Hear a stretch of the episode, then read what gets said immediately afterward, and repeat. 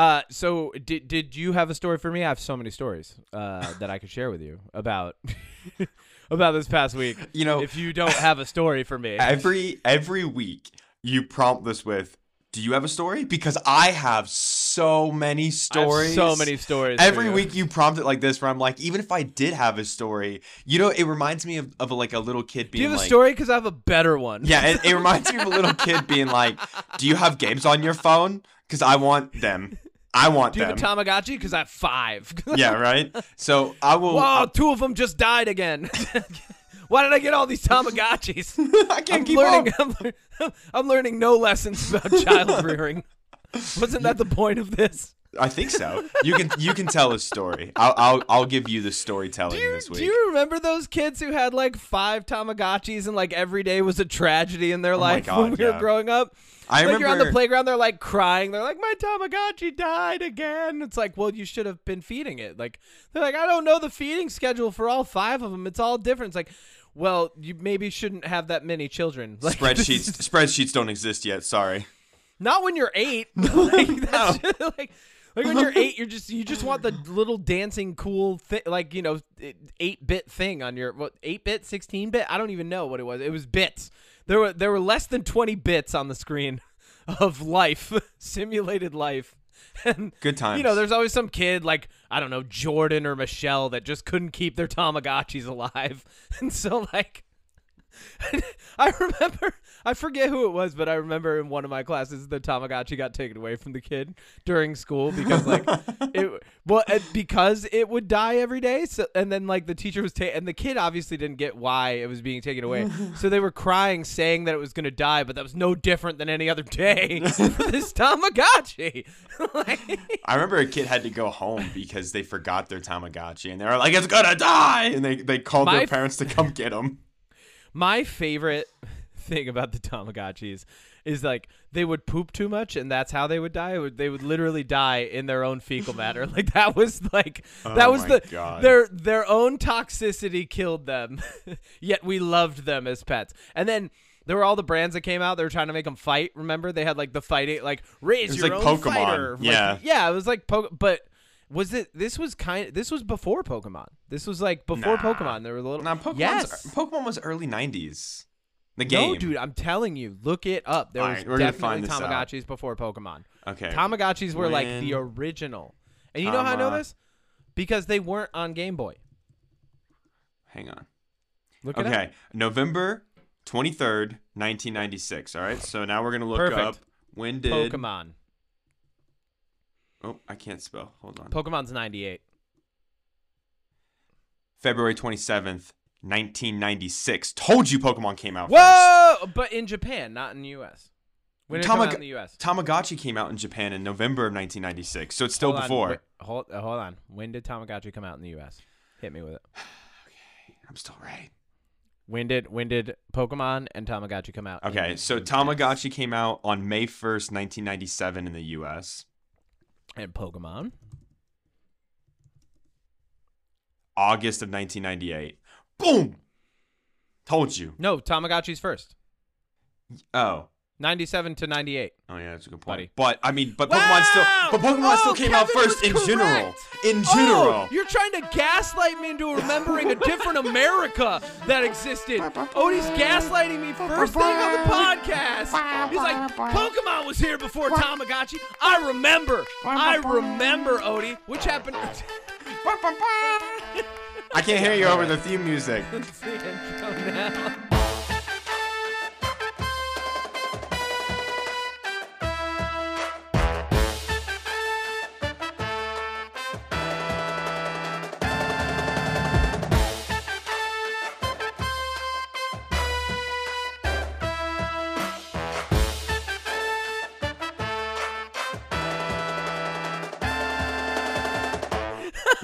Welcome back to another episode of the Gaslight Podcast. We'll see. We'll see what kind of a reality we're believing in in the, le- in the next 40 minutes. it's okay. Digimon came out before all of these. Digimon came out in '86. Did it? Did it? No. Yeah, I mean, yes, yes, it did. Really? More gaslighting. I don't know shit about Digimon. More gaslighting.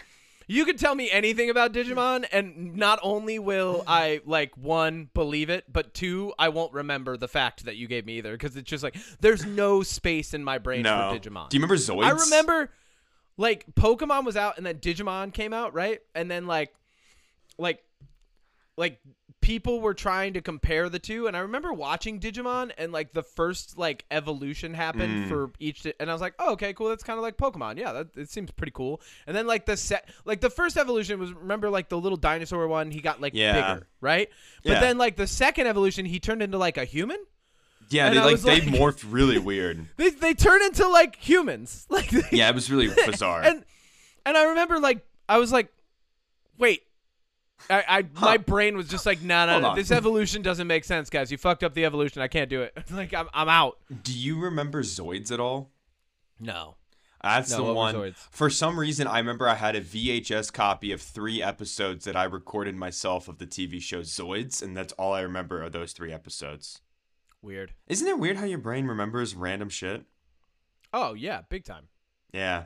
Should we clap? Brains remember weird shit all the time. Yeah, let's clap. All right, ready? Three, two, one. Oh yeah, on time every time. Welcome back to another episode of the um Unpop Podcast. I am your host and capitan, Kevin Miner, Todo es siempre, he, him, with me as always. Is Odie Matthews, the chef, cooking up that wonderful gaslighting content, they, them. I got a gas stove today, Kevin. Yeah, you do, and you left it on, and then we're just gonna light it at the end. Absolutely. ex- explosive ending to the podcast. you like I love explosive this steak. analogy we're crafting. There's so much happening here. There's so many elements that we can just run with. This is great. Um, well, you know, to craft another analogy, Odie, I'm gonna h- hand you the figurative ship's wheel on this figurative ship because I am the captain. You know what's funny? I tried to look up ship's wheel because I was like, I was like, what do they call the, you know, the the wheel on a ship? Like a so I pirate looked ship? it up. No, they just call it ship's wheel. That's it. It's called a ship's wheel. Like on every boat or on just on like, every the- the one the one that steers the rudder, the one that's Yeah. moving and directing the ship. Yeah, it's called On a ship's wheel. on, like, Nothing every boat? special. No, I thought it. Yeah, I thought it was like a. I thought. Well, I looked it up. That's the nautical term for it. I was like, all right, sweet. I was. I thought there was gonna be a cool term. I was gonna learn something new. And I would come in with some lingo I could throw your way. No, just ship's wheel. Like, kinda- like they were like, that's port, that's starboard, that's the mast, that's the aft, that's the fore, That's that's, the deck.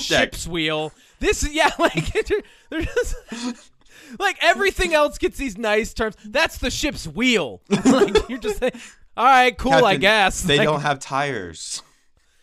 Yeah, well, they don't. No, Yeah. but they have a they do have a wheel, and you can spin it. But I guess I just would have you thought could call that. it the captain's wheel if you wanted to. I mean, I guess. But I like, guess I just would have thought that like on like pirate ships, like a pirate ship compared to like a you big, would think. like compared to like a big yacht compared to like a small fishing boat with an automatic you know motor that like we would have called it different things for the size of the boat.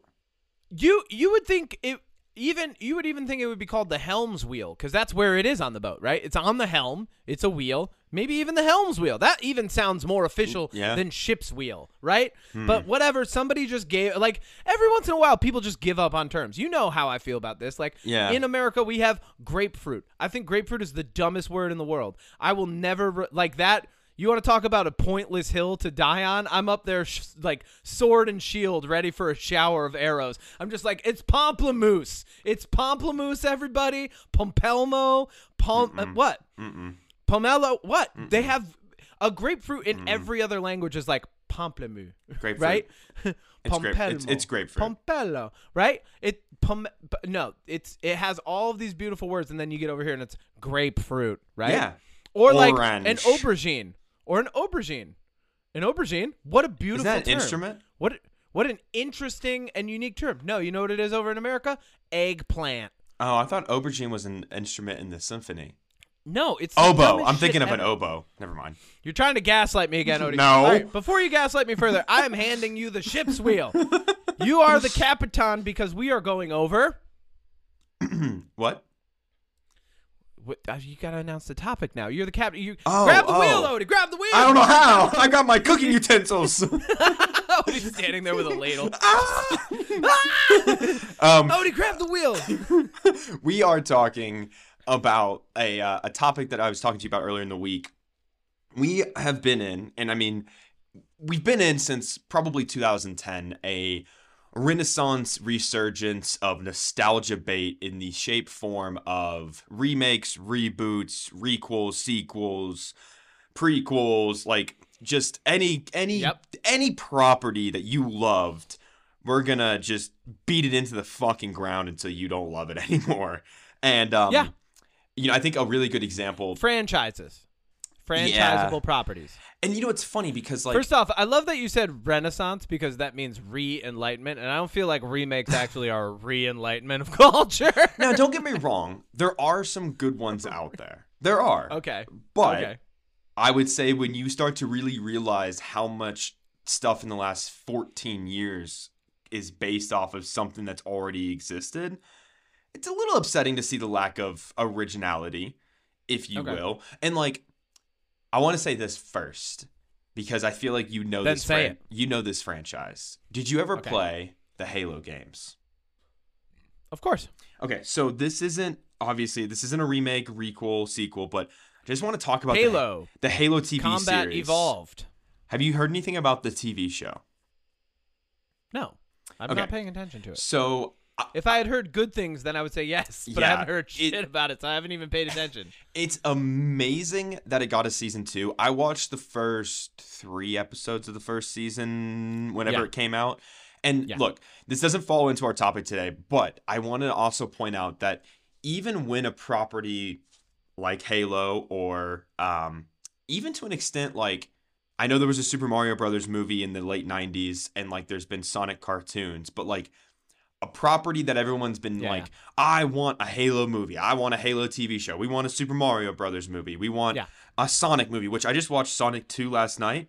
It's a fun movie. Uh-huh. It's a it's a fun It's movie. It's a fun movie. Yeah. Sonic 2 is a fun movie. Yeah, Yeah, I like fun. it. Um, okay, keep going. but my point is, is that like the Halo TV show, I read an article last night that basically Master Chief has sex. He takes his helmet off all the time. He's mean to Cortana.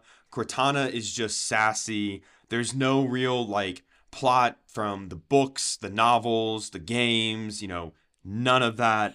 It is very Yeah. much like just a weird little thing that they created that just seems to have the Halo name attached to it. Yeah, they they really dropped the ball. I mean, honestly, dude, like, I, did you read any of the Halo books? Read the first one. Okay. They could have just because the first one is technically the first game, Mm-hmm. but it's not the same, right? Like it's not like the level progression that the first game takes.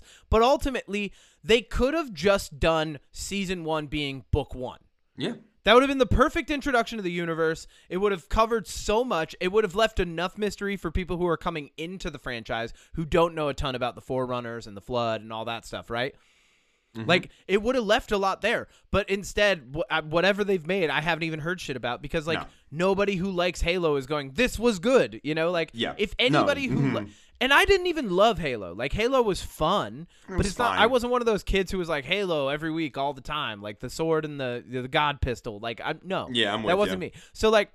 Yeah, no, I get what you're saying, and it, people, I, I think part of why you know I laughed at Renaissance is a lot of these remakes are actually retakes, right? So like the first question that I had written down on my notes was why are we in an age of remakes slash retakes? You know, like and really I think what it comes down to is it's it's replication, right? So replication being a basic function of I I don't want to say like just corporate America, but the corporate extension of intellectual property, right? So the business side of intellectual property that wants to make money off of it. And not only that, maximize the profit that it makes. That's what that does, right? Yeah. And all of these franchises, uh, Halo, Paramount Plus, right? MCU, Disney, right? Like uh, all of these things, they're tied into a corporate project, a corporate venture, a corporate it- there's a corporate leg of it that wants to make money off of it, maximize the profits made off of it. And one of the best ways to do that is to recreate the things that people loved the most about it, right? And so that I I think that's the the number one reason. Of course there's many reasons, but I think Yeah. that's the number one reason we're in an age of remakes and retakes, right? And and the second reason being CGI finally got to a point that we could reimagine things in a much more believe like CGI and the collective suspension of disbelief publicly ha- have met at a crossroads, or rather met at a crossroads somewhere in the early to mid 2000s, right? So like 2000s into 20 teens, Yeah. like where that crossroads finally hit. We were like, oh, cool! Like we can we can make anything now. Like this is po- this is all possible. I'm glad right? you mentioned CGI because Yeah, hit me. I mean, it's funny because in a in a good movie, in a movie that has time to go through the proper pre and post production process, Yeah. the CGI, great example. Dune, Amazing. Dune, visually stunning. The creator, visually stunning. The Batman Impeccable. movie, visually stunning. Then you get movies like I wasn't gonna bring this up, but now I'm going to Bring to. it up. There was a movie filmed in, I believe, like 2019, 2020, starring Okay. Jackie Chan and John Cena, Okay. directed by the guy who directed the fourth Expendables. This movie is called Hidden Strike, and it's on Netflix. And if you want a movie that basically drops you in the middle of something that you, Yeah. I still don't know what that movie was about. I literally like it opens with like John Cena asking for money from his brother, and then they're doing like a heist of like Jackie Chan has like 12 like Greyhound buses that are armored, and they're driving on a thing called like the Highway of Death in some no name Middle Eastern country, and like John Cena's group is trying to kidnap a doctor, and then he's like it's then he gets like somebody kills his team, and then he has to work with Jackie Chan, and the doctor's not really a. It makes no sense, right? But where I'm going at with this Is it a Netflix original movie? I believe so. Yeah, that checks. Okay. So where I'm going with That this is the the whole movie looks like it was filmed on green screen, and not Okay. like not Well, probably was. not Hollywood green screen, right? I'm talking like 2012, 2013 skit comedy on YouTube green screen. Well, probably was. Yeah. So Um, well, yeah, but First off, hidden strike sounds like uh like a technique that a guy who's charging 15 bucks an hour for martial arts classes is going to teach you, right? do you want to do you want to guess what once, Jackie Chan's once you get character's once name you was? get once you get to your purple belt, I'm going to teach you the hidden strike. you take a guess on what Jackie Chan's character's name was. Strike. Dragon. That's so dumb. And you want to know what John Cena's character's name was? Crocodile. Chris. Oh. I was close. Chris and Dragon. Um, but anyways, That's so, crazy. You know, uh, like with Halo, m- where I was kind of my whole point with that We're back was to Halo. Yes. was okay. just to kind of put a bow on what I was thinking about it is you Wrap know. I I purposely waited. I watched the first couple episodes of the first season. There was one action scene. It was it incorporated like the first person shooter aspect that we saw in like the Doom movie from way back was when. it on the beach? I was in. I don't. It, it doesn't matter. I don't remember. But Dumb. I remember waiting, and I remember when the season wrapped up. I looked into. it, I was like, okay, is this worth it? And there was like one other fight scene in the entire eight episodes, besides the one in mm-hmm. the opening. And so mm-hmm. when it got renewed for season two, I realized that when it comes to remakes and reboots and stuff, as long as there is even just an ounce of support for it, which apparently there was for the Halo show, although I will be shocked Yeah, if of it course gets there another. was. People love Halo. But I mean, even with all the negative reviews, I was shocked that it got a season two. I don't think it'll get a season three, but because of that, I kind of looked into, which leads into our topic, you know, how much, how many properties that are pre-existing, whether they've Okay. had movies or you know TV shows in the past, are we about to get flooded with? And Ooh. um, How many? a lot. uh, Okay. let me. Well, I mean, we already got Indiana Jones again, again, uh, and there's another Indiana Jones movie coming out. again, again, again. I mean, oh, I'm sorry, not movie, game. Great. Uh, so I brought up What's a list of all of them. Sorry, I'm getting to the right page here. I brought up a list, but this page is full of Yep. gigantic ads that cover the entire screen. Holy. Hooray! We love that. okay, so real quick, I'm gonna give me. A, Where's Where's this list from? uh? It's Forbes. Okay. Now I'm gonna I'm gonna fast.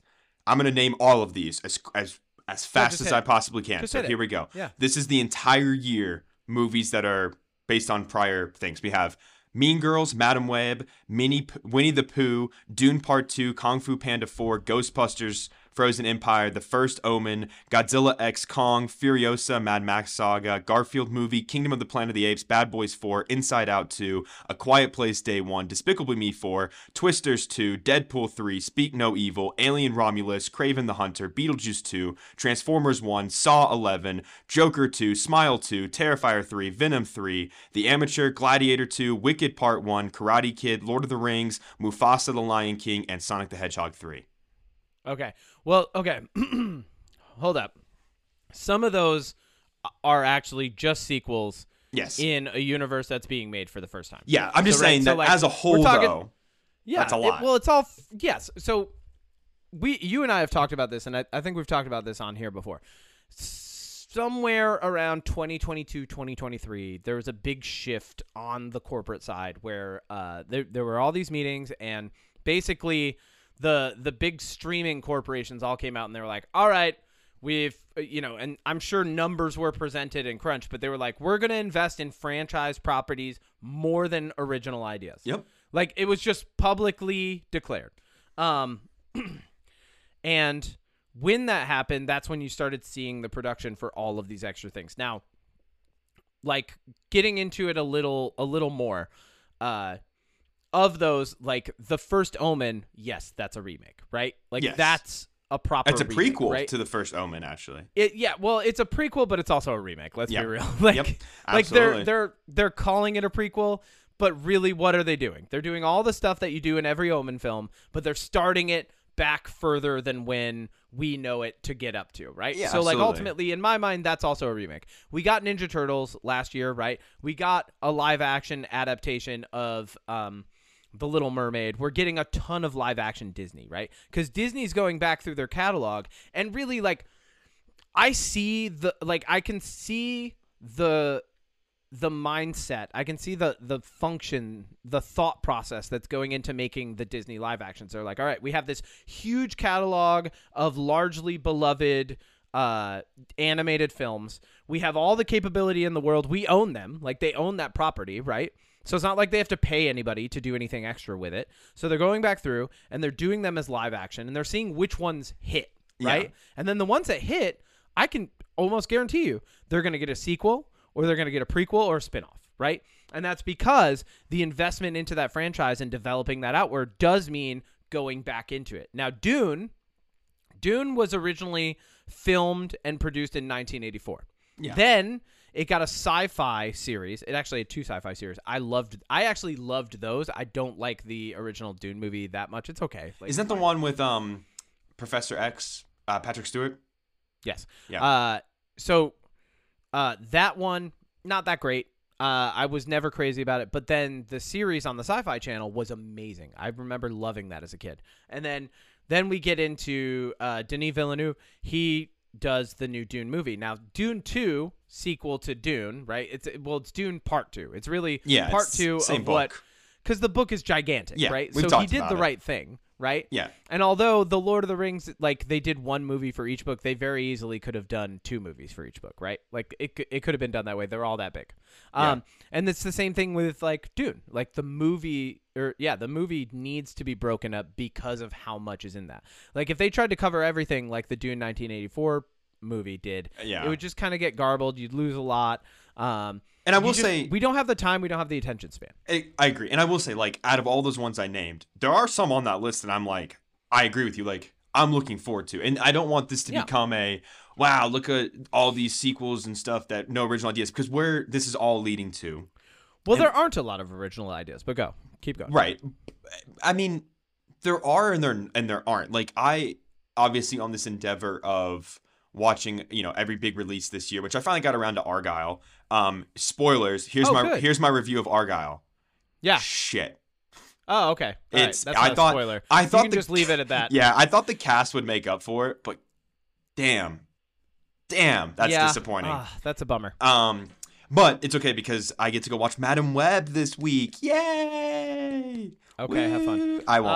Um, Um, anyways, but I didn't even know that movie was coming out, and like I mean that in the best of all possible ways. Like it's a it's a Sony slash Marvel one. it's right? a spum movie. Sony Pictures Is of it Marvel only movies. Sony? Does Marvel have nothing to do with it other than like having the original property? I don't think Marvel has anything Yeah. to do Okay. with the Well, spum then it's gonna suck. Yeah, So, of course. So, but where Um, where this is all sorry, where I was going with that uh, before Argylle Yeah. is there are original ideas that are coming out this year, and there are some really good ones. Whether they're and in you know, I understand that there's a lot of movies that come from older novels and books, and you know, if they've never had their chance at a big screen adaptation, I get Uh-huh. it. And like, and, and obviously, I'll sit here and say like.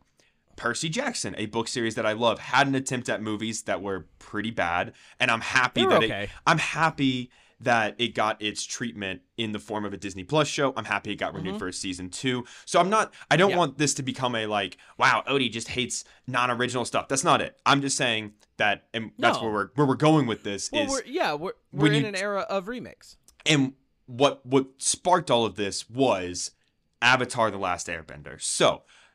I wanted to kind of Okay. use that as my uh, example because Okay. Before you touch on that, I Yes. just want to I, want to dig a little bit deeper into the human condition and part of what drives the retelling of stories because this is the first time in human history that we're going through remakes of uh, what I would call um, culturally inconsequential properties, right? So like what I mean by that is like we've been retelling stories forever, right? The Iliad, uh, the Odyssey, uh, you know, mythology. Mythology gets retold over and over and over and over and over again. And it's even being told in modern stories, right? So you have this original source material. You've got like The Ring of Gilgamesh, right? That arguably the first horror story, arguably where vampires and zombies come from. It's the first epic poem on written record from Sumeria, right? Um, then you have the Iliad, the Odyssey. You have classic Greek mythology, you have classic Norse mythology, you have Yeah. all the different mythologies of other cultures. You, I, I would even say Christian theology slash mythology gets retold time and time and time again. And even even the Quran, like there's a lot of mythology from the Quran. There's a lot of like tropes and themes and things that keep coming back through human uh, history. And what that is is that's us. We have we have a tradition of being storytellers. That's how we convey some of the deepest and most meaningful things that happen, right? But now, um, the and why I say culturally inconsequential that's not to say that they're 100% culturally inconsequential, but not in the same way that someone retells an ancient myth or a story that helped to influence culture over hundreds of years before the invention of the TV and, you know, the homogenization of so many things. We have corporations, right? We have companies and we have production companies. We have like all of these different things that are putting out these stories, these myths, these uh like these different they are cultural pieces, but like in a very different way. They're they're for profit, right? So it's not the same as sitting around and hearing the story that helped shaped the way our people are. It's Captain America discovering that Hydra still exists in the US and then having to fight them, right? Like it's very different, but it's it still has a lot of the same elements of the classic hero's journey. You know, the hero of hmm. the thousand faces. We could get into the Carl Jung aspect of this, but I think just to brush over it, we are storytellers. We are always retelling stories. We are always reshaping them, reskinning them. Oh, yeah. telling them in ways that are effective and meaningful for our people, for the people around us, right? It, this is just always been happening. It's just now not only can we tell them faster, we can reach a larger audience with via production, reproduction, replication, things like that. We can and and streaming, like you can reach an audience instantly, right? And then not only that, someone can take that idea, be influenced by it, write something that's influenced by that idea, and then reskin it for themselves, and then tell that version of the story, right? So like, Yeah. it just keeps happening over and over again. And to cite one of our examples before you get into Avatar: The uh, Last Airbender. The majority of the time, you and I were watching Rebel Moon. We were like, we just know what this is from. You hit the nail on the head. Like you're just doing Seven Samurai slash The Magnificent whatever slash you know like it was Yeah. just it was all of those movies, all of those stories, and Zack Snyder just wrapped them all up into a little ball and threw it at Netflix for you know half a billion dollars or whatever. Yeah. Yeah. and just and just was like, here, enjoy this regurgitated mess, um, which is what it ends up feeling like if you Yeah. don't and and uh, so so the question of originality and the question of is this a remake is this a retake is this a retelling is this something that's putting a different spin on it um the the question of that is what ends up having a, a relatively large thumb on the scale of whether or not a remake or a retake is good all right go ahead with the avatar part sorry No, you're good. I'm glad. I'm glad you. just wanted to make sure i touched on that because that's a big piece of No, this. and, and I totally, totally agree. And that's, I, I'm glad you said that because it also just going back to my point as well, which ties into yours, is I'm not saying that just because something isn't original, it shouldn't be made. It doesn't deserve to get made. It shouldn't get a treatment because, again, Yeah, yeah. there are so many things that I love that are based the original source material is, you know, whether it had a, a movie adaptation before that didn't do well, or it's based off of a book or a show. I mean, Yeah. th- there's a Fallout TV show coming out this year that I'm super excited for. You know, I mean, like, me too and I'm not saying that obviously unoriginal, but when you take a property that is beloved and has a mm-hmm. huge fan base mm-hmm. and you try to adapt it, remake it, retell it, or whatever, but you kind of either, in my opinion, do one of a couple things. You either do it because it's a cash grab, which we have seen, you know, I Yeah. mean, we all know they're out there. Um, you do it because you say you're a big fan of the source material, but then your adaptation isn't either. And I don't want to say faithful because I'm not, you know, we've seen uh, people and creators kind of deviate from the original source material and still make something that is really solid and also Yes. kind of more of a love letter to that material. Or you know you just kind of miss the point and you butcher everything. And the reason i bring up avatar the last airbender is because for one the cartoon is incredible. And I, I firmly believe that is one of the shows that yes it came out when i was like the right age for it and it only was three seasons and it was about kids and all Yes. of that I, I still believe that even upon rewatching it as an adult, like it is still a show that is is really really solid, and the reason why is because it tackled things that, especially at the time for a kids show, really weren't handled the way that this show handled. I'm not gonna sit here and say other shows weren't trying to like have these elements and these themes and these character arcs, but the way that Avatar: The Last Airbender did it, and for those of you who don't know, I'm just gonna kind of speed run some of the things. One of Yeah. the characters, Sokka, very sexist, very misogynistic, and constantly underestimating women. His whole character arc is that he's constantly getting one up and beaten by women to where he learns, oh, like, hey, I, I shouldn't be this way. I should respect them because, you know, like, I'm just I he had this I this old school ideology that the man is the warrior, the man's the defender, and yet he's constantly getting his ass whooped by women. He's you know, that's his character arc. The Yeah. flip side, his sister Katara, her whole character arc is that she is constantly underestimated and outperforming everybody because she's a mm-hmm. woman. Everybody just writes her off, but she is one of the strongest characters out there. And so forth, and so forth, and so forth, right? So then you have in 2010, I believe, was M. Night Shyamalama Ding Dong's adaptation of Avatar Last Airbender, which anybody that's a fan of the cartoon would say, holy shit, that's a pile of shit.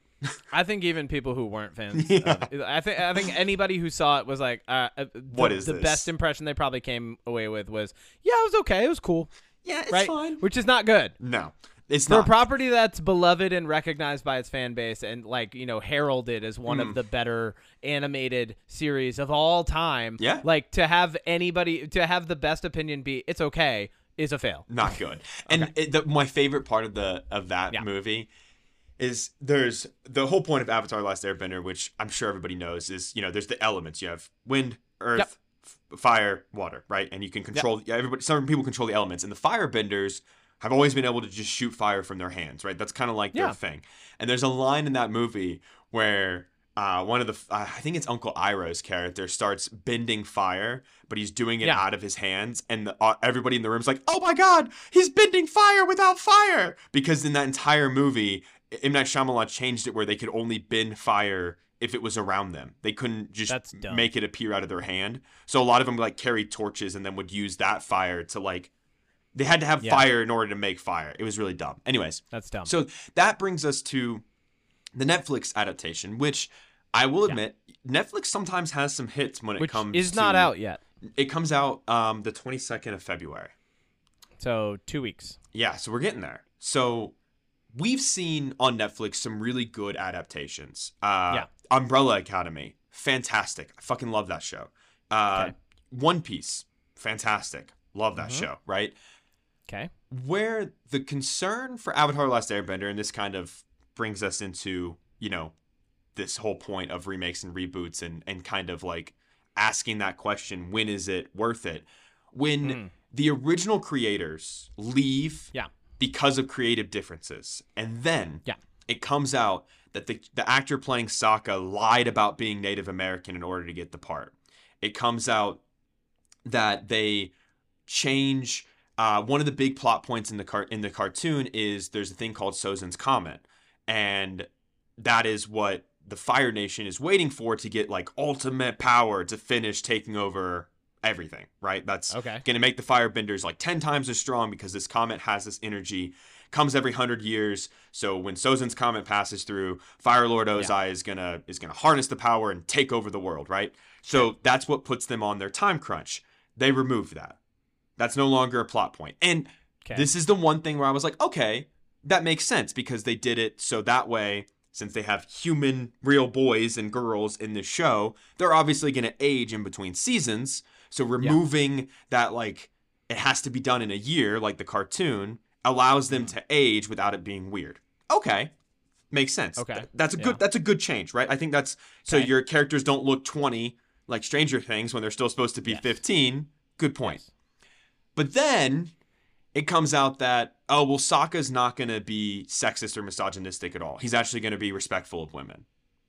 Okay. Okay, well like maybe that's because you know we live in an age where people don't really want that even though that's kind of like a big point for his character and like kind of his whole character. Yeah, but he can arc. still be judgmental of other characters. right. So I mean, know, have we watched it yet? no, so this is uh, I think I think you're kind of jumping no, the gun on no, this no, one as a remake. No, no, no, no, no. I'm I'm not saying this. This is I'm saying these are the things that have come out about the show, and I'm just I'm presenting Okay. them as like okay, like okay, so they took that away from him. All right, like we'll see what happens, right? Like I'm I'm Yeah. not judging this. I'm just these are articles that have come out.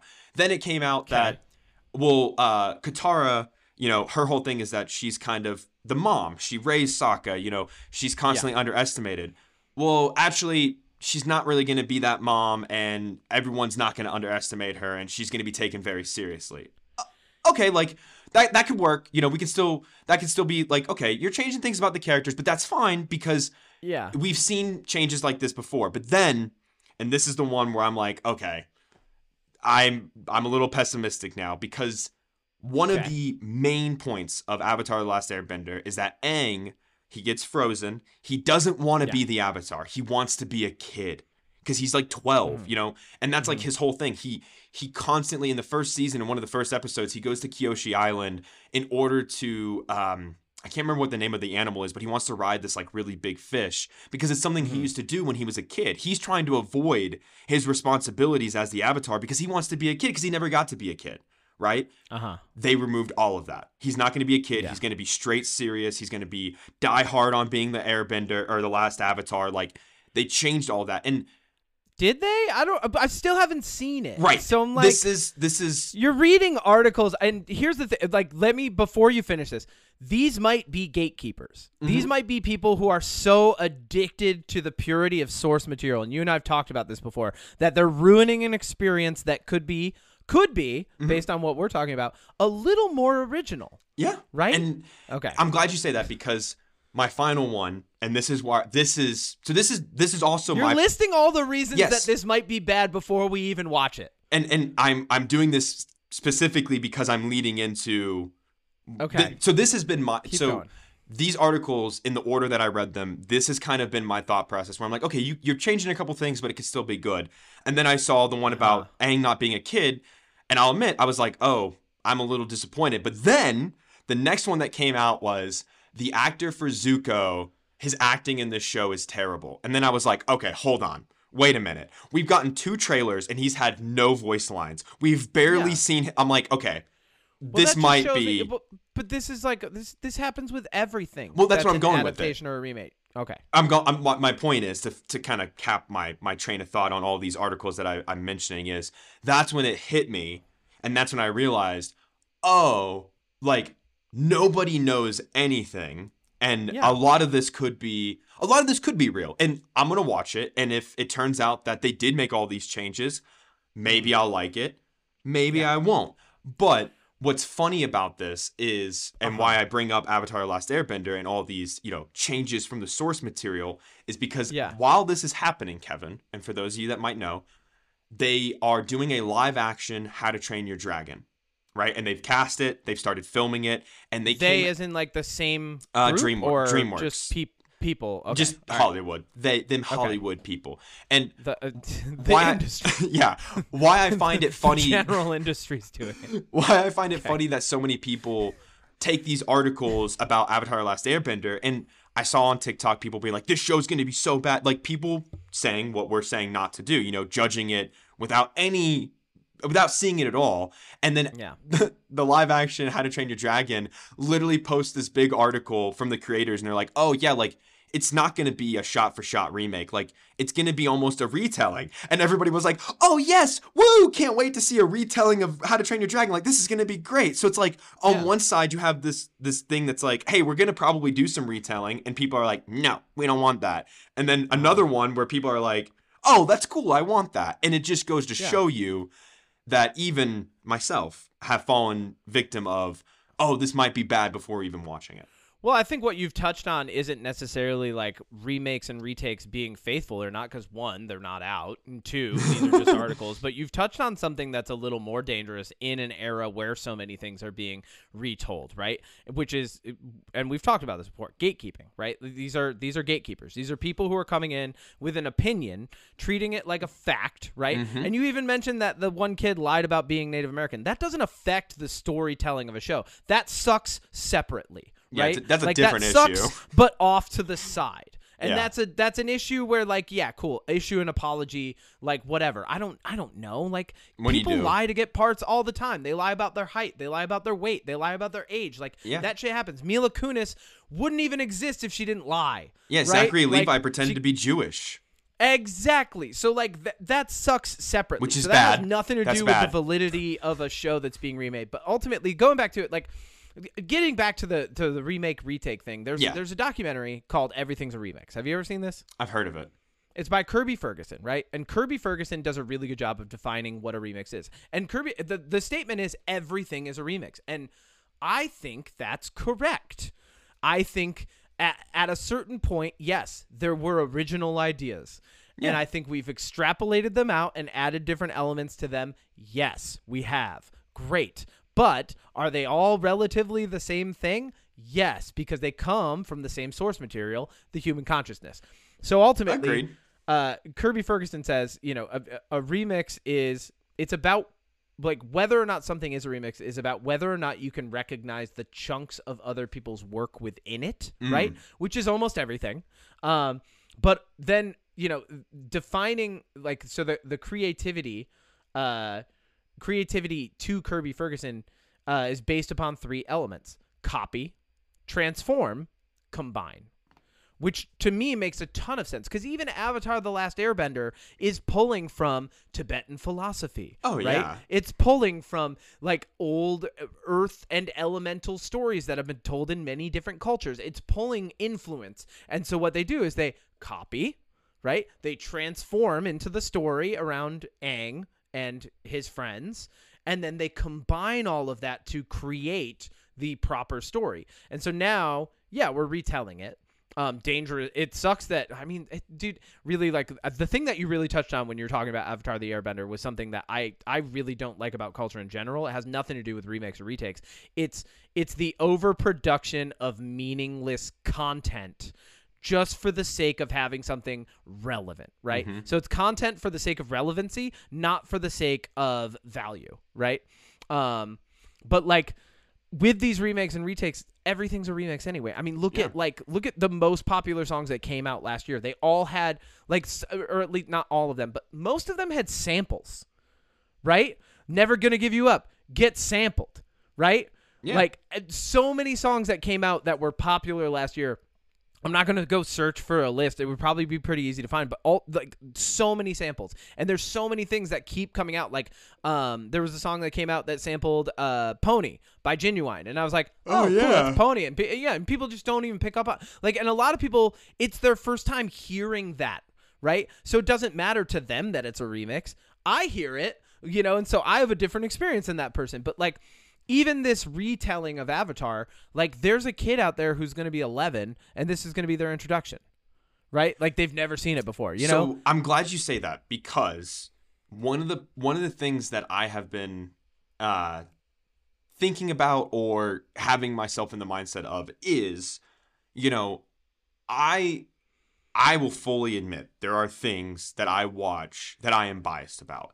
I don't know Yeah. if the Percy Jackson show is good or not, really, because for me, it was amazing because I love Percy Jackson. I know everything about that good. universe, and everybody did every like it's exactly how you know like it's exactly how I pictured it. I love everything about it. So maybe it's not that great. Maybe people's criticisms are valid, but for me, I. I, I loved it, right? So I think Yeah. about Avatar Last Airbender, and I've seen some One Piece fans be like, hey, like, I didn't like that show, but I'm glad that people do because now that'll get more people interested in One Piece. And I've heard that from people that are like, I only read the manga, I've only watched the anime, and I and then like people that have done both, everybody's like, you know, most of the fandom is like, I'm glad that people are getting an introduction. So with Avatar: Last Airbender, with How to Train Your Dragon, with the with the first Omen, even if you want to, to some extent, I believe that if it's somebody's first introduction to it, even if it's bad, it might channel Get them interested. Yeah, it might channel more interest and more views to the original show, which and you know, not to still use Avatar as an example, but like I will say this: if you're somebody that's a huge fan of the Last Airbender TV show or the cartoon, and you might watch this show, and maybe it's bad, maybe it's not for you. Mhm. The good news is they are doing a with the original creators a sequel with Aang and everything cartoon Yeah. to the original show. So it's like maybe this show isn't going to be good. Maybe it'll be great. Who knows? But that's not that's not all there is. You know, there's Yeah. other things to this property. And I guess my point is is that like I have fallen into in the past of being like, "Oh, this remake, this reboot isn't necessary. Oh, it's garbage." And like, yeah, I stand mm-hmm. by a lot of them are pretty shitty and shouldn't have been made or, you know, like just are bad. But maybe to some people they're good, or maybe to some people watching Alien Covenant was what got them into the original Alien franchise, which is great. And so you get to like yeah, number I still four. haven't seen that, but Yeah, no doubt. Yeah, no, no, no. Whatever. but you know, I Uh, mean, you know what I mean? Like, yes, Yeah. there's been a million Terminator sequels, but if somebody watched Oh, God. Terminator Terminator Genisys and they were like, wait a minute, what is this? And they go and watch Terminator One and they're like, oh, this is amazing. Stop after Terminator Yeah. Two and you'll be good. Yeah. Like, you know? Well, and uh, the getting getting more into like touching on the examples that you highlighted, like Avatar and How to Train Your Dragon. Like we were teen, we were kids when those came out, right? Like they're coming out now to have a super strong opinion about it as a 30 year old you know Yeah. just because the thing that you liked as a kid is different is like i think that's a little extreme like Yeah. calm down just let it exist for a little bit if you don't like it just don't like it it's fine like it's not it's not like it's not like they're going back and they're like all right we're deleting all the other stuff that existed the only thing that exists now is this new version of avatar you can't even have the old one Yeah, now. it's gone. you know like cowboy bebop came out and i watched that and like that's one of my favorite animes of all time the live action was okay. Like it wasn't the worst thing in the world i think and and this is getting more into like where you were kind of going with like touching on like the like the the complaints that people end up having about these things. Like like yeah we're in an age of remakes and retakes but we never haven't been Yeah. going back to you know like everything is a remix. Like we it's not like this is anything new. Nobody should be surprised. But then also like having strong opinions about these things like you just you don't have to watch it. The thing that you loved still exists. Yeah. someone's just getting a crack at or presented a different take on a thing that you that you did love you know? And and this to carry this into like where where i thought we could go with this conversation is like there are shifts in medium that become necessary over time. And during those shifts in medium things change right? Like you you have like you have play to screen right? Like so like a like a theatrical adaptation getting its screen adaptation, right? Les Miserables. Like people and you know it's fu- the theater community tends to be more generally supportive of that stuff That's funny. than, than other communities, but I think it's cuz they're just happy there's more theater, you know? Um Yeah. but like really like we have so, we've got like film to Broadway or Broadway to film. We can go either way, right? Wicked Part you can One. Go, book, you can go book to screen or screen to book. You can go graphic novel to movie. Usually not the other way, but like, Yeah. uh, but most of the time graphic novel to movie. You know, anime to live action, or vice versa, which is what I usually would prefer. Yeah. but um, but and and then uh, like, but a big thing that I you know. Uh, a big one recently I, I sat down to watch Cyrano, right? I love Cyrano de Bergerac, right? Uh, by Edmond Rostand, like one of my favorite epic poems of all time. It's a classic story. It's where a lot of the tropes for these classic stories come from. It's a guy who's ugly, but he has all the beautiful words in the world. And then there's a guy who's handsome. And so the guy who's ugly, who is in love with the the main girl who it, it, it's an old French story, so it's his cousin. Uh, but like, it's, he starts writing the poetry about how he feels for her, and he gives it to the handsome guy, and he gives her the poetry. She falls in love with the handsome guy, but she's not really falling in love with the handsome guy. She's falling in love with the words, you know, like. Yeah. So there's all of these like, and then it becomes a beautiful classic tragedy. And th- I don't, I don't think he ever gets with his cousin like officially. I don't That's think it's actually, but yeah, but uh, but but like that was redone recently as a musical a la Hamilton style with uh, Peter Dinklage in it. And Oh. it wasn't for me. Like I love Cyrano de Bergerac. I love the classic Cyrano de Bergerac. I even I kind of enjoy Roxanne. I don't know if you've seen that. It's the Steve Martin retelling in the 80s. I have Um not. He has he, it's it's actually proper like they nod to Cyrano de Bergerac in that he has a long nose which is like the it's the that's the malformity of Cyrano de Bergerac is he has this like long like pickle st- like almost needle nose style right? Um yeah it's it's nuts. Uh I big recommend cannot recommend it enough. It's it's amazing. But uh but it's retold in Roxanne. It's been retold a few different times with different shells on it, and then it got retold as like this uh, weird like musical. I didn't like it that much, but like I said, some people might love that, and I feel like the people who love that when they go back into Cyrano might even enjoy that more or less. Who knows? Like Yeah. maybe Peter Dinklage is the Cyrano for them, but I love that, and Yeah. it's such a good property, and I'm glad it was made anyway. You I know, mean- and then like like even now uh and there's been some controversy around this but i don't really what i'm not i don't i don't delve into comments and i don't go looking for people's first reactions and first looks to things. Like i'd rather watch something and then form my own opinion and then engage with any sort of discussion that's around it than like than like have someone be like well it's gonna be bad because that changes the way that you view it right?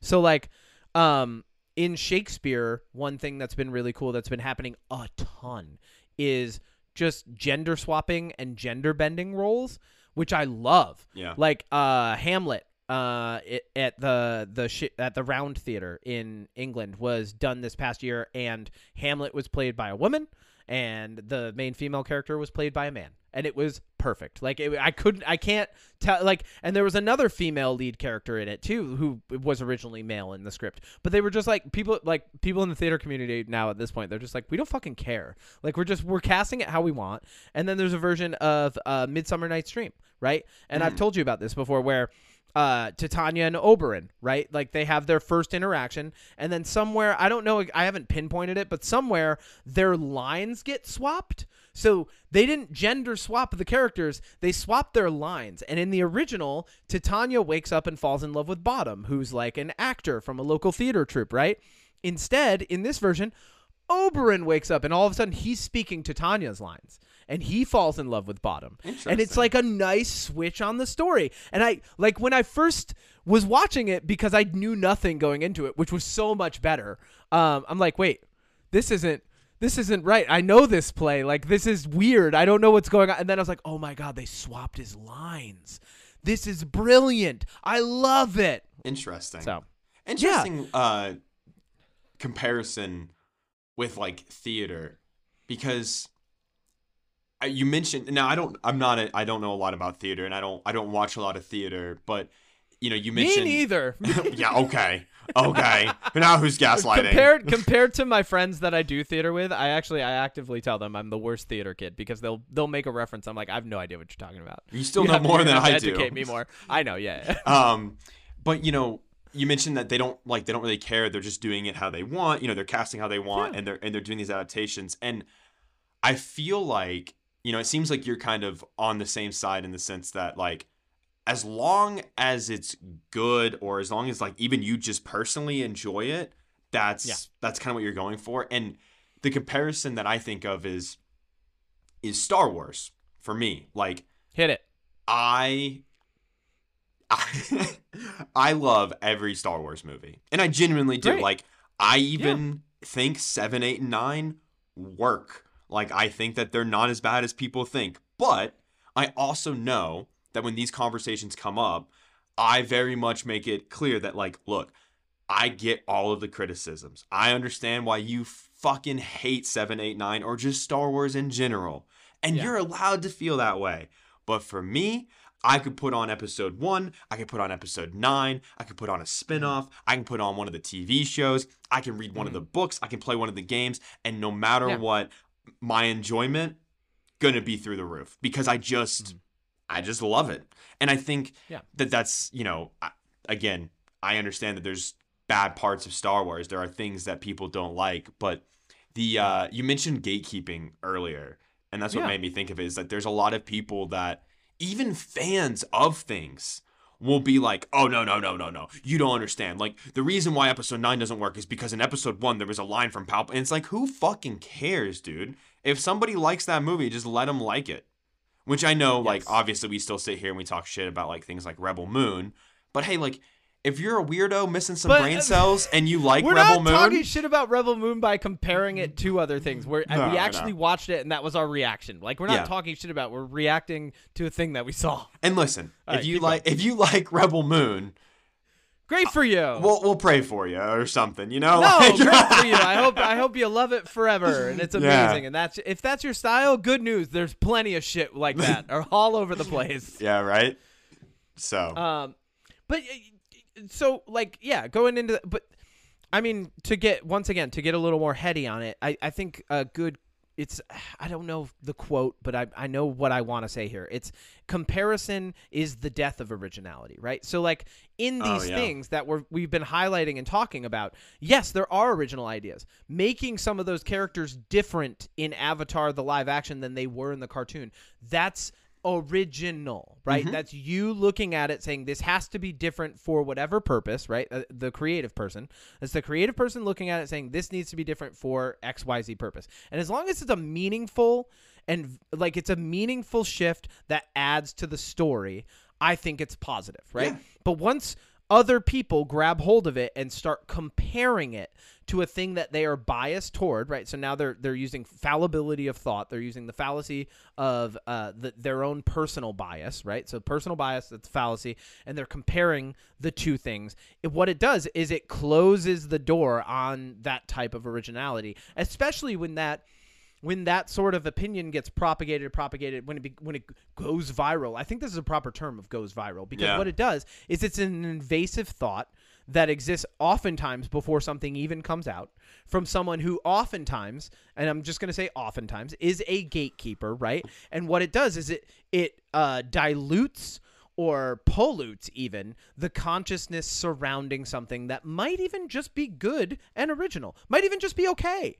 you Yeah. know like and when it comes to the Star Wars movies, Star Wars like there was actually I remember as a kid like there was a breadth of like Star Wars encyclopedias of like beasts and different stormtroopers and droids and different uh different ships that exist. And it was coming from people's imaginations and like there were schematics and you know anatomies and stuff like that. And then somewhere along the lines Lucasfilm said none of that is canon only stuff in the movies is canon and that's what I think really started that big shift because then all of a sudden you had people taking sides there. And I don't think Yep. that was the intention. So I don't really blame Lucasfilms for being like, whoa, whoa, whoa, we have to rein this in, right? We can't just give everybody like creative control over the Star Wars universe. I get that. But at the same time, that's where that schism started. That's where like a lot of the gatekeeping and s- th- that still exists in Star Wars came from, right? So really gatekeeping and comparison in my in my opinion is what kills the originality that we could have with these things. I mean, even just look at Miles Morales. He's Spider-Man but different. That's it. He's Spider-Man. He's still Spider-Man. They call him Spider-Man. He's just Miles Morales. He's the Miles Morales version of Spider-Man. And he's just different. And I mm-hmm. actually happen to like that one more than I like Spider-Man now, you know? Yeah. And- but had I not given it a chance, had I just look at it, looked at it, and been like, "This is unnecessary" and a remake, I never would have given myself the ability to enjoy this retelling of this story. I totally, totally Yeah. agree. And like, yeah, I mean, that's that's kind of it, though. I mean, you you're right in the sense that, you know, you've said it a couple times that even an original idea isn't always gonna be fully original. And Yeah, I mean, you can change elements of a character, like, and again, I, I kind of understand, like, maybe having Sokka be as sexist as he was in the cartoon, maybe 19 years later, that's not the way to go about it. Maybe he can Yeah. have that character arc. And, you know, I've thought about this, and I'm not a writer by any stretch, but like maybe instead of him being openly, you know, like insulting and degrading towards the women around him, maybe he's Yeah. just not open to their suggestions. And then somewhere along the lines, they suggest something and it works. And then it starts to click with him that, oh, like maybe Well- I shouldn't discredit people. You know, I mean, like, well, that also that might still be the case. Like we're Yeah. still days Yeah, away true. from ever having even witnessed this thing. You know, so like absolutely right. I, I I think to even hypothesize on a thing that we have not witnessed yet is like silly. Yeah, um, exactly. And But but you know, like to wrap to wrap up the main conversation that we're having, like everything's a remix. Like if you're going to compare them, right? Like if you if you look at the component pieces of anything else, like if you look at a song simply for the sample that it used, like you're not going to get as much out of it as mm-hmm. if you actually just try to it, like take in the song, process it, listen to it, find the meaning and like the things that you enjoy about it, right? Same thing with a movie, same thing with a comic because let, like let's be real, how many original comics have there been Oh, in the past 20 years? Not I many. mean, yeah. Not many. Even the ones that people are like, oh, but the boys, the boys is original. Without the Justice League, No, the boys, not. yeah, I said without the Justice League, the boys wouldn't exist. And you know, one one point that I I want to make because I think that this, I, I said and I stand by the creator, the movie Yeah. is one of my favorite movies of last year. And again, I understand that it's not for everybody, but even that movie, which is in a Specifically me, Odie. You, yeah, you specifically, talking, you coming at me right yeah, now, I'm Odie? coming at you right now.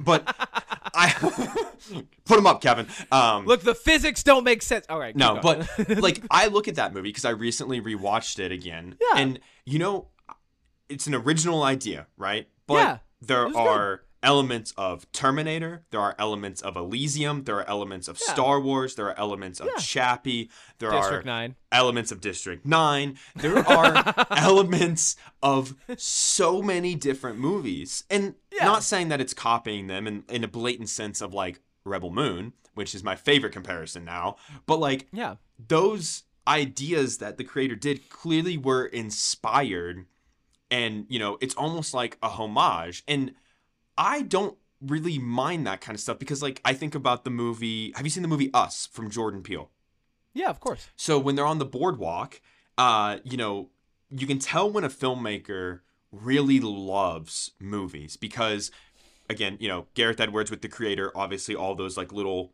little hints of other things but jordan Yeah. peele in the movie us there's a deep cut deep cut reference where they're on the boardwalk in the beginning of Yeah. the movie and um I- forget the character's name but the uh the wife of the the main The main four- character. the main family the the, the woman the wife i can't remember the her main name. character. yeah the main character um Okay. she's walking on the boardwalk and she looks back at the carousel and she makes a comment about them filming a movie that was pretty crazy at the carousel the movie Mhm. she is talking about is the movie The Lost Boys from Joel Schumacher from Yeah. 1987, where, yes, most of it was filmed on a Warner Brothers soundstage, but the parts that were acting as the fake California town were filmed in that same location that Jordan oh, Peele Oh, wow. was filming Us. And so he Yeah. put a line about The Lost Boys in Us that if you didn't know The Lost Boys was filmed in that location and stuff, like you wouldn't know that, but Jordan Yeah. Peele did. And I think that that is where and, and I know this doesn't really have doesn't really tie into the remakes and retakes and stuff, but like I love that there is No, so much content out there, whether it be a remake or original or whatever, Yeah. that when you that there are filmmakers out there, and they're my favorite filmmakers, that Yeah. put homages and references and little lines that go to other works of art that inspired them because The Lost Boys is something that Jordan Peele has quoted before. Like without these things before, whether they're original or not, we wouldn't have the things we have now. And I just think that Yeah. that is just I don't know. I love I, ner- I love those little like pieces of Well, and think think about how many double and triple entendres that we get, it, like lyrically in music, that are just their homages to the things that influence those artists, right? Like Yeah. that's how that works. I mean, djent, the style of djent, even just the the name of the genre, the metal genre djent, comes from the sound made by the guitars of Meshuggah. like that's where that comes from. And you know, you've got you're you're referencing Jordan Peele, but also like Wes Anderson, lots of homages Oh in Wes God, Anderson yeah. films, right? You know, Christopher Nolan, good homages to things that influenced him. J- even James Gunn, like the whole Yeah, entire soundtrack to Guardians of the Galaxy is Oh, an yeah. homage to music he loved. You know, everything is really properly a remix, and it's only when we judge and compare and mire ourselves in our own biases that we ruin any amount of originality that they could have had. Right. So really, wh- like whether or not um, whether or not it's objectively good is up to the person who's making it, right? So, like, ultimately, things can be objectively good and bad based on the elements that we know to be good and bad. We can actually say that that's not just an opinion. Like, it's- something that, that can be registered on a scale. But, but beyond that, there's there's there's the subjective good, right? And you and I have talked about this a lot. And so when it comes to remakes and retakes, like like there's the the review that I either come away with is uh it was good overall. Like I not only was it like original and did I appre- I appreciated like what was done with it, the adaptation or whatever it is or the medium shift whatever it is, right? It's either it was it was all good and I really enjoyed it or like even great, right? yeah. or it was um objectively good but not necessarily fun or anything original like you know or it was fun but not necessarily objectively good. Like you know like and that happens too. And uh, and then the, and then there's the worst version which is just it was neither of those. But that is completely subjective right? So on that scale you go from objective to subjective. And for every single person you kind of have to combine the objectivity of what you and objectivity is affected by subjectivity yes. Okay but like you have to combine the relative objective scale that you use to assess any form of medium that you're taking in with your own personal subjective scale in order to properly weigh something out. And and going back to where we were talking before like that can be tainted if you consume someone else's subjective opinions before you go into it mm. you know? And now those can be useful a la critics reviews if you're unsure about what movie you want to see and you don't want to waste money this weekend you know? Like like that there's there are thing there's arguments to be made for that but ultimately i would say one of the best things that you can do and something that i've continued to do is go in relatively blind on things you know? Like rings of power i did not do my research on right? I know a lot of the hmm. lord of the rings universe. I went into rings of power blind and I, because i wasn't consuming all of the hate that people had for this female lead right off the rip. I was able to go through it and go, "Oh, you know what? Actually, I'm enjoying a lot of this. I see the crit like as the weeks went on, I was like, "Okay, I see the criticism people have, but I'm actually enjoying this show overall." Right? Um I have since gone back and watched the first couple episodes and it was relatively painful and I was like, "Oh, these first couple episodes are bad." The first time I watched them they were good. The second time I watched them I was like, "Oh, this wasn't as good as the first time," which is fine. That just means it's not holding up. That's a completely different scale. Yeah. But I sent you the picture. I'm pumped for season, Season two. two. I don't care that we're telling Sauron's backstory. I don't care. Like, I'm not a Lord of the Ring fan who's going to be like, you can't do that. Like, no, fuck off. Like, he barely has a backstory. Yeah. It, like, we, his backstory is like, base level descriptive myth in the Silmarillion, which is like the nerdiest of Lord of the Rings tomes, right? It's like the Bible for Lord of the Rings. So like, and his backstory's not even that long. And so, I you don't think know a it's lot cool- about him, even in the movies. Yeah, so I think so I think it's cool to get into that realm and like to experiment with that and to see Yeah. different takes on things. And uh, you know, I'm like when Avatar the Last Airbender comes out, I'm sure I'll find some time in my schedule to watch the first episode. You know, like uh and and going to back to I think I, I said this before we even started recording. Um I got my book for Into the Woods this week. Oh yeah. And the producer told me, "Hey, uh, this is going to be different than any other like uh, book that you might have already seen or had or like a pdf if you downloaded it like we have pdfs available for you of this version there's different songs that we have options to do toward the end of it there's all there's a little bit of different dialogue like th- some things have been shifted and that's good. That's necessary. Like i don't want to do the 1980 whatever version of into the woods. Like Yeah. i don't want to do that. I want to do our version. And th- that's what you are doing every single time an actor plays a different role. And i think that's why i brought up theater and why it's actually hyper relevant in theater is because I mean, even just recently, you had Josh Groban swap out for Aaron Tveit in uh, Sweeney Todd. Those are two different Sweeney Todds. They're happening within the same year. Like, they're, it's not even like they're shutting down the production and then bringing it back with Aaron Tveit. It's like, hey, no, we're just swapping Sweeneys for you guys. Like, that's it's going to be a different experience. But, Sweeneys. You know but like they do that that happens on broadway. The the original cast of Hadestown you know like a lot of them have moved on and started doing other things and now new people are coming in and they're getting their chance to bring a little bit of life to Hadestown. And so in that uh, what's kind of interesting in theater is everybody has their favorite version of different characters. You know, like Yeah. like so many of the theater people that I'm I'm now spending more time with, they're they're t- they're sharing with me their favorites, and I think it's super cool because they all highlight something different about these characters. You know, they all highlight something new or creative or original, even though it's the same fucking story. like Yeah. you know, like, and I think I think we culturally on a on a grander scale could maybe take notes from that and be like, all right, cool, well, let's watch it. Let's see, you know, what's the worst? Like the worst thing, maybe it's okay, and, and if it's bad, it's bad, and we just go, oh yeah, that sucked, Yeah. bummer. I mean, you know, there's nothing is- to be raged enraged about. Totally. I mean, that's that is exactly why every once in a while I do this. I'm gonna go see every movie. Yeah. That's a big release, Yeah. regardless if it's something I want to see or would see, because you know I'm being a little bit more careful with TV shows. But TV shows are a big commitment. Eight one-hour episodes. That's a big commitment. But Yeah. you know, two three hours to go to the movies. I, Mm-hmm. I have discovered some movies that way that like I never would have given the time of day if I hadn't just Yeah. been like, well, I guess I'm gonna watch this, and then I go in and I'm like, oh, I had zero expectations, and this movie was actually pretty good or pretty fun, and I think that Mhm. that's that's an important part. Is just, I don't know. I mean, it's easy for me to sit here and say it because like I love movies and content like that so much that. I- watched The Beekeeper and was giddy in my seat having a great time. You know, like of course. you know, like the, I and just I would probably be like crawling in my skin watching that. It's fine. yeah, like you love the Fast and the Furious, so I mean, because you know everything about that franchise. Yeah, for sure. You know what? Um, I'm going in with no expectations as to what your jam is this week. What's your jam?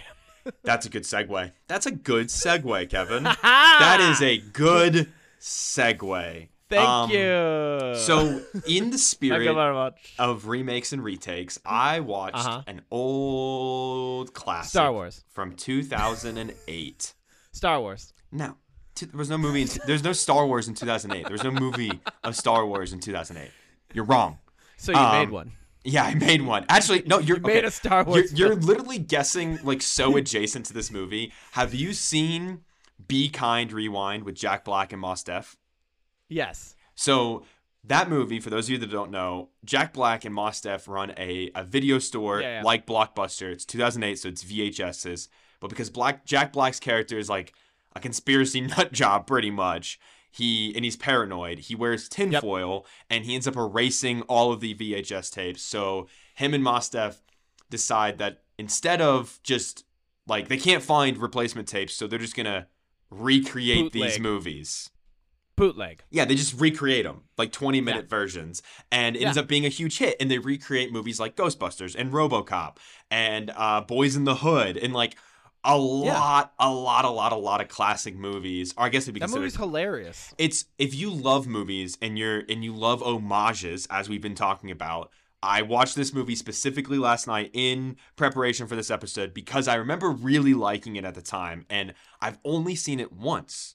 And I, I watched it now for the second time, and I love this movie. It is such a good Mm. time. It's on HBO Max. It's a it's a breeze. It's got a really good story, and I, I just I really like the way it's done. It's very comical in that in like the 2008 sense, and it's just Mhm. it's a good way to like do remakes and retakes and also make them homages and like I firmly believe that if I'd owned a video store in the mid 2000s and a video camera, I probably would have attempted something like this if I was in my 20s. Nice. So it's great. Uh, my I in preparation for this episode, I too did a little uh, research. I I rewatched uh, the worst remake ever, Rebel Moon, baby. No, Oh. God. Um, I, no, I uh actually uh so my jam this week, unintentional, uh, but relevant. Uh, a bunch of people, and I've been seeing it at the bookstore for like years now.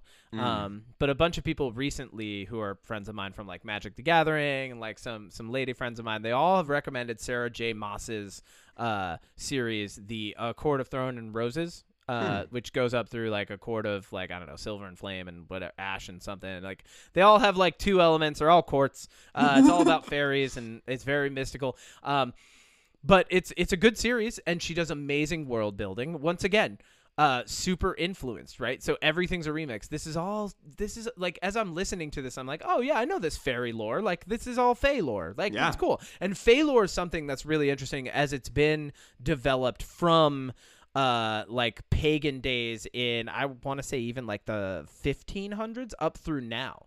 And so we've had like we've actually even here in this country we've culturally added lore to it that is now like kind of canonized within the the, Mm. the greater accepted mythology of fae um but it's so it's cool to hear all those elements coming together but uh, a really interesting thing happened with it. I'm going through like the first five chapters of the audiobook. I'm not going to spoil a lot because I think people actually really should listen to these. So it's called. A, a lot of people abbreviate abbreviate the series by calling it ACOTAR, right? A court of thorn and roses, right? Mm. Court of Thorns and Roses, ACOTAR. So I'm listening to the first ACOTAR book, uh, and I'm going through the first five chapters, and a lot of the elements in my mind, I'm just like, this is just this this is Beauty and the Beast. Like this is this is what's happening right now. This is this is this is the plot of this. Um like uh you know it doesn't give too much away but like her her dad has like a physical ailment. Uh she's fending for her family and is uh relatively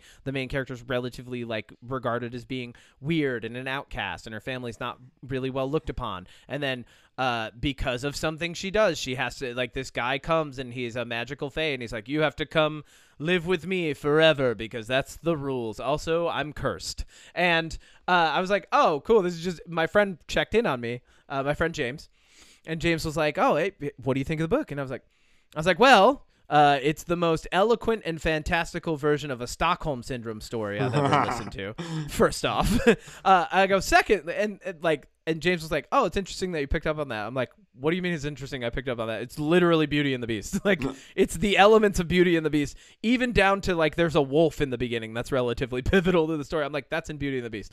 Um, but had I just judged it on its face for for the elements that were similar to a story I had already read, I would not be up to chapter 39 now, where wow. like it gets dark and crazy in ways I did not expect. Hmm. And I was like, I got up to uh, I'm up on chapter I chapter 39 and like like it it's adult. Like the main character gets like beat up pretty bad. Like I'm like, wow, this is hmm. not where I thought this was going. But like, there's some. I, the other thing that's funny is everybody who's recommended it to me is like, you'll love the world building, and I do. Hmm. And they were like, also, we should warn you.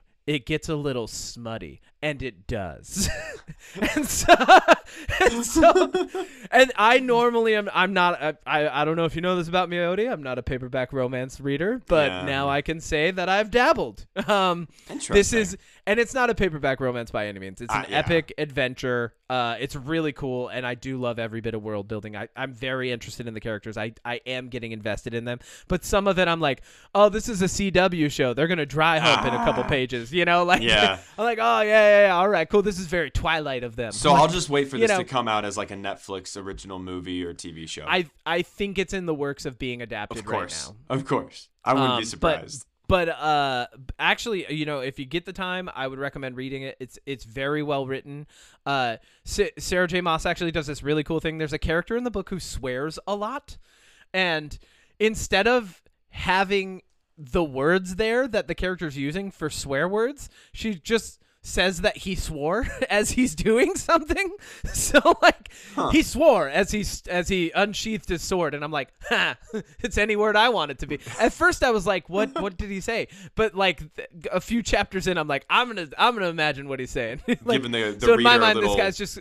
Yeah, this guy's Yeah. just running around going "fuck shit." Like, a little reader imagination. I like when authors do that when they they leave a little something ambiguous so you can kind of fill it in. Yeah, she did a really good job. Uh, at one point, one of the characters is uh, setting another character's broken nose, and she did a really good job describing that. And that that Hmm. to me is nothing but prose. There's nothing poetic about that. It's a thing that needs to happen in order for you to, in order for someone to be better, and like. Like she did a very good job not over overly poeticizing it and making it short and sweet, describing Yeah. it and like and then also like kind of like wrapping that whole scene up really quick. And that's to me that's early signs of someone who's gonna like i feel like as these books go on the writing's only gonna get better or like more rich. Or at least i uh, you know i have that inclination to believe that way because that was even just something that simple was that well done you know? Yeah. so that's my jam. It's a book. Ugh. Sorry, I'm you're not tired. Wow. We have, No, we have still- remaked and retaked ourselves into a tired state No, I just ah man, it's been it's been a week and it's been a morning already. yes it has But no, I love the jam. but that's it Yeah, that's Thanks.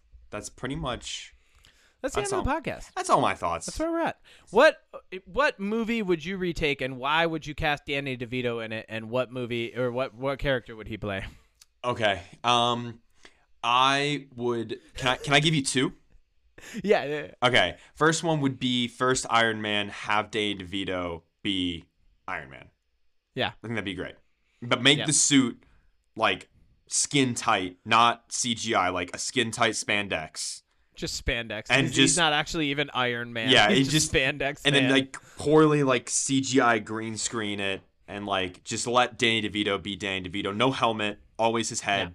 Just 100% I want him in that. And then Yeah. the other one um I would remake the Avatar uh movies with the blue people and I would Yep. have Danny DeVito uh play Sam Worthington's main Avatar character. perfect. Yeah. I love that.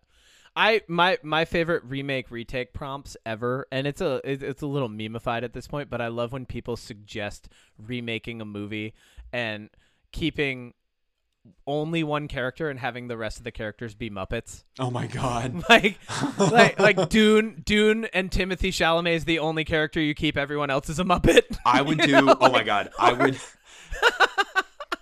I would do Or like Yeah. Lord of the Rings, and the only character you keep is Gandalf, and everyone else is a Muppet. You know, See, like My my mind immediately went to Fast and Furious, but make the cars Muppets too. So that way it's Whoa. just it's just Vin Diesel, and anytime there's a car chase, it's just like two cars on sticks going like up and down, but not moving. Like the the background's moving, but the cars Yeah. are just like going up and down, like old. you know what puppet I would love about that is uh Muppets often have a lot of banter, so the cars would banter with each other. Yeah, the cars you know? would be sentient. Like, could you imagine like like f- like a like a Fozzie Bear Honda Civic, just like like a a, a, a, a Kermit the Frog Miata, like just the tagline: ripping. "I ain't got friends, I got felt." Boom. Perfect. Love it. Ba, ba, ba. I love that we ended up Fast and the Furious two weeks in a row. Woohoo! Unintentional. All right.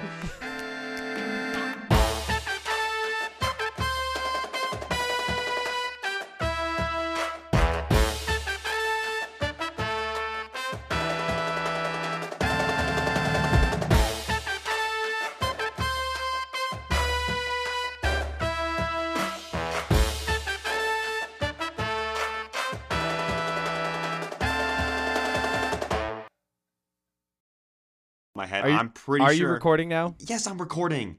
I'm glad you're recording now. You did an entire report about Fast and Furious. Look, off you the top of my to- head. So I can do this I know off y- top of my head. Look, uh, no, you can't. Yes, I can. This is more varying and Nah. different than Fast and the Furious. This is. I can It's do it off different. top of my head. No, you can't. Yep, I can. All right, well, fine, you can.